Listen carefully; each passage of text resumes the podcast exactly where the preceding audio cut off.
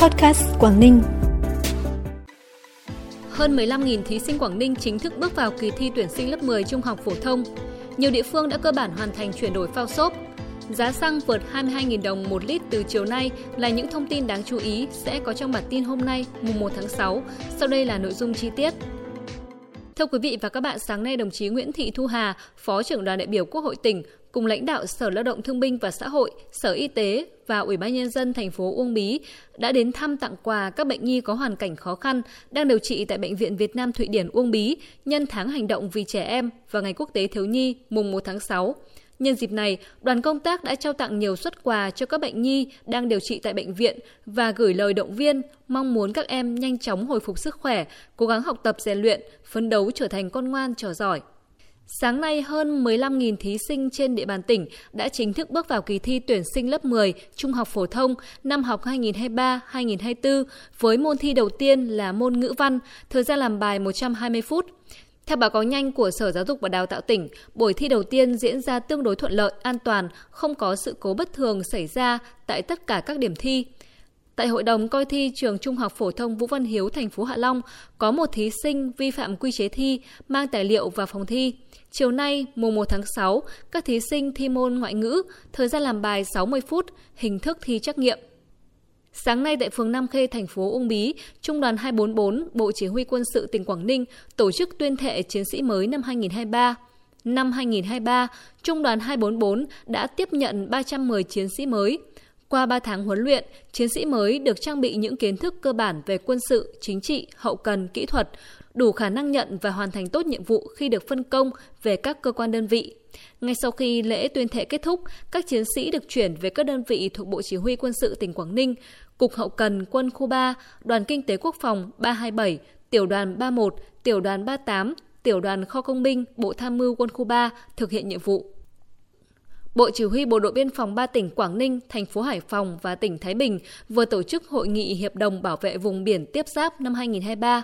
Tại hội nghị, ba bên đã ký kết phối hợp tổ chức tuần tra kiểm soát, bảo vệ chủ quyền an ninh vùng biển đảo, quản lý chặt chẽ hoạt động của các loại phương tiện tàu thuyền đến neo đậu, hoạt động tại vùng biển tiếp giáp, đấu tranh ngăn chặn với các hoạt động của các loại tội phạm trong khu vực phụ trách, phối hợp thực hiện tốt nhiệm vụ phòng chống thiên tai, tìm kiếm cứu nạn, chống buôn lậu, gian lận thương mại, đặc biệt là than, khoáng sản, các hoạt động như khai thác cát, sỏi, khai thác thủy sản trái phép, duy trì nghiêm chế độ trao đổi định kỳ, đột xuất theo quy định, đặc biệt là tình hình có liên quan đến hoạt động của các loại tội phạm.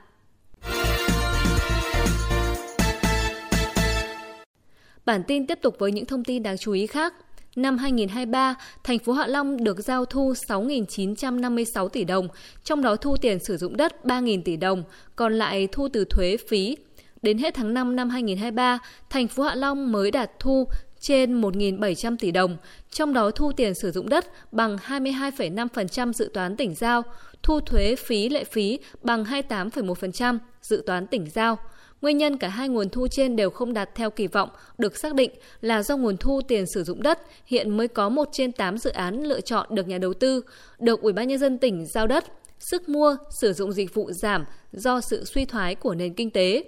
Để tăng thu ngân sách những tháng cuối năm, thành phố Hạ Long đề nghị các sở ngành liên quan của tỉnh đẩy nhanh tiến độ lập thẩm định, trình Ủy ban nhân dân tỉnh phê duyệt giá đất đối với các dự án được tỉnh giao đất, tổ chức các hoạt động kích cầu du lịch, tăng lượng khách đến với Hạ Long, tháo gỡ khó khăn vướng mắc đối với các dự án còn nợ động tiền sử dụng đất, thuế phí để bù đắp hụt thu. Với sự quyết liệt của cả hệ thống chính trị và sự đồng thuận vào cuộc của người dân, hiện nhiều địa phương trong tỉnh đã cơ bản hoàn thành việc chuyển đổi phao xốp trong trồng thủy sản sang sử dụng vật liệu nổi thân thiện với môi trường. Trong đó tiêu biểu đã có huyện Đầm Hà và thành phố Cẩm Phả, đến thời điểm này đã hoàn thành đến 98% việc cắt bỏ chuyển đổi phao xốp. Riêng đối với huyện Vân Đồn, địa phương có số lượng phao xốp lớn nhất của cả tỉnh với trên 5,1 triệu quả, đến nay cũng đã cắt bỏ, chuyển đổi đạt trên 96%. Số phao xốp còn lại của huyện Vân Đồn cần thay thế cắt bỏ chỉ còn 50.000 quả, tập trung ở các hộ có hầu đang chuẩn bị thu hoạch ở hai xã Bản Sen Thắng Lợi và một số phao xốp đánh dấu đầu dàn ở các xã Quan Lạn, Hạ Long, Đông Xá. Để hoàn thành tiến độ chuyển đổi cắt bỏ phao xốp, huyện Vân Đồn vẫn đang duy trì các tổ công tác đi thu gom, cắt bỏ phao xốp hàng ngày, quyết tâm xong trong tháng 6 này. Chiều nay mùng 1 tháng 6 là thời điểm điều chỉnh giá xăng theo chu kỳ của Liên Bộ Tài chính Công Thương. Trong kỳ điều chỉnh ngày hôm nay, giá xăng tiếp tục được điều chỉnh tăng, còn giá dầu lại được điều chỉnh giảm. Cụ thể, xăng E5 RON92 tăng 390 đồng một lít lên mức 20.878 đồng một lít. Xăng RON 953 tăng 516 đồng một lít, có giá bán ra là 22.015 đồng một lít. Còn giá dầu diesel 0.05 giảm còn 17.943 đồng một lít. Dầu hỏa giảm về mức 17.771 đồng một lít. Dầu ma rút không cao hơn 14.883 đồng một kg. Nhiều doanh nghiệp kinh doanh ga vừa thông báo điều chỉnh giảm giá mặt hàng này từ ngày hôm nay, mùng 1 tháng 6. Theo đó, so với tháng 5, mỗi bình ga loại 12 kg đến tay người tiêu dùng giảm từ 33.640 đồng đến 35.500 đồng. Theo các công ty ga, nguyên nhân giá ga trong nước giảm mạnh là do giá ga thế giới hạ nhanh. Nhiều nước trên thế giới đang trải qua mùa hè nắng nóng nên nhu cầu tiêu thụ chất đốt giảm xuống, giúp giá ga thế giới hạ nhiệt. Phần cuối bản tin ngày hôm nay là thông tin thời tiết. Theo Đài khí tượng thủy văn tỉnh Quảng Ninh, đêm nay và ngày mai tỉnh Quảng Ninh chịu ảnh hưởng của rãnh thấp có trục 19 đến 21 độ vĩ Bắc.